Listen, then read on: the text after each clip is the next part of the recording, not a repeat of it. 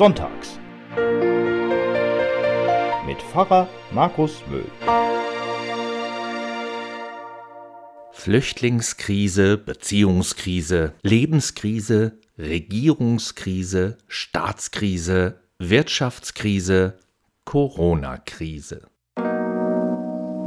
Was für ein Krisengebiet. Eine Krise nach der anderen in unserer großen, weiten Welt und in unserem eigenen Leben. Und eine furchteinflößender als die andere. Seit März jetzt also die Corona-Krise. Die trifft uns alle wahrscheinlich am persönlichsten. Da spüren wir die Auswirkungen am eigenen Leib.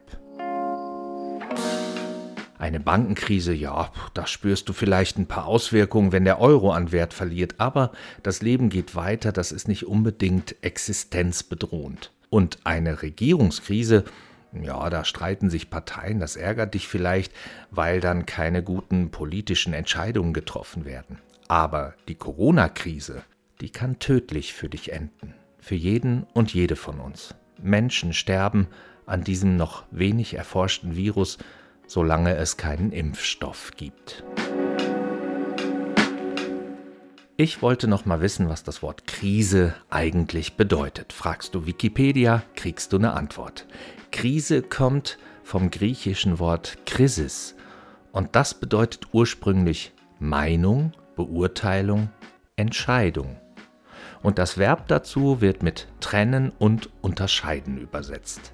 Es entscheidet sich also etwas oder jemand entscheidet sich, beurteilt Fakten, bildet sich eine Meinung, trennt und unterscheidet verschiedene Bewertungen.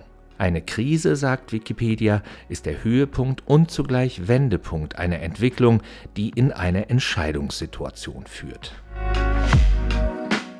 Hm, was fange ich jetzt damit an? Was ist die Entscheidung in der Corona-Krise?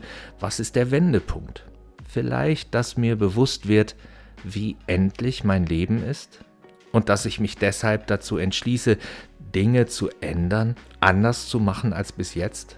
Dass mir klar wird, wie viel Bedeutung Familie und Freunde und Gesundheit und Wohlstand haben und wie wenig mein Leben letztlich von so vielen Äußerlichkeiten abhängig ist, die sonst so wichtig für mich sind. Aus einer weltumspannenden Krise wird meine ganz persönliche Lebenskrise. Und da hat dieses Wort gar keinen negativen Beigeschmack mehr.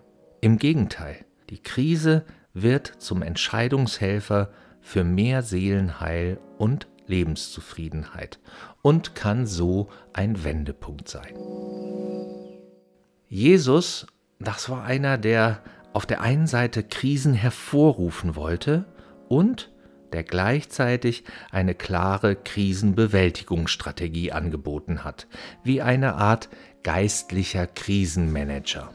Jesus hat die Menschen auf den Grund ihres Menschseins, er hat sie aus den Alltagsablenkungen herausgeholt.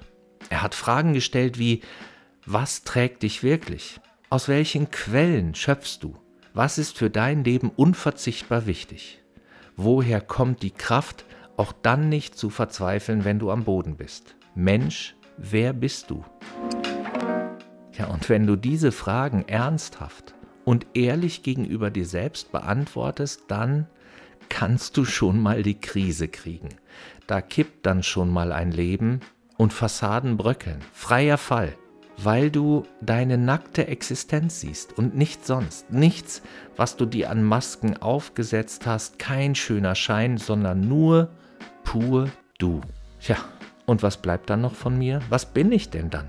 Kritische Fragen, mit denen Jesus mich dann aber auch nicht allein lässt. Das Schlüsselwort, das er als Weg aus der Krise anbietet, ist Vertrauen. Vertrauen darauf, dass du aufgefangen wirst. In der Krise deines Menschseins musst du nicht als ängstliche Kreatur wie das Kaninchen vor der Schlange erstarren. Im Gegenteil, Gott bietet dir seine Kraft an, Du darfst dich als von ihm geliebter Mensch sehen und als sein Geschöpf, dessen Wohlergehen ihm am Herzen liegt. Wenn Jesus im Boot ist, in den Stürmen meines Lebens, dann sorgt er auch dafür, dass ich durch diese Stürme hindurchkomme. Die Krise mag noch so groß sein, Ihr steht 365 Mal in der Bibel Fürchte dich nicht entgegen. Für jeden Tag im Jahr einmal. Keine Angst vor Krisen also. Wir bleiben nicht allein. Wir sind behütet. Ein treuer und verlässlicher Gott fängt uns auf.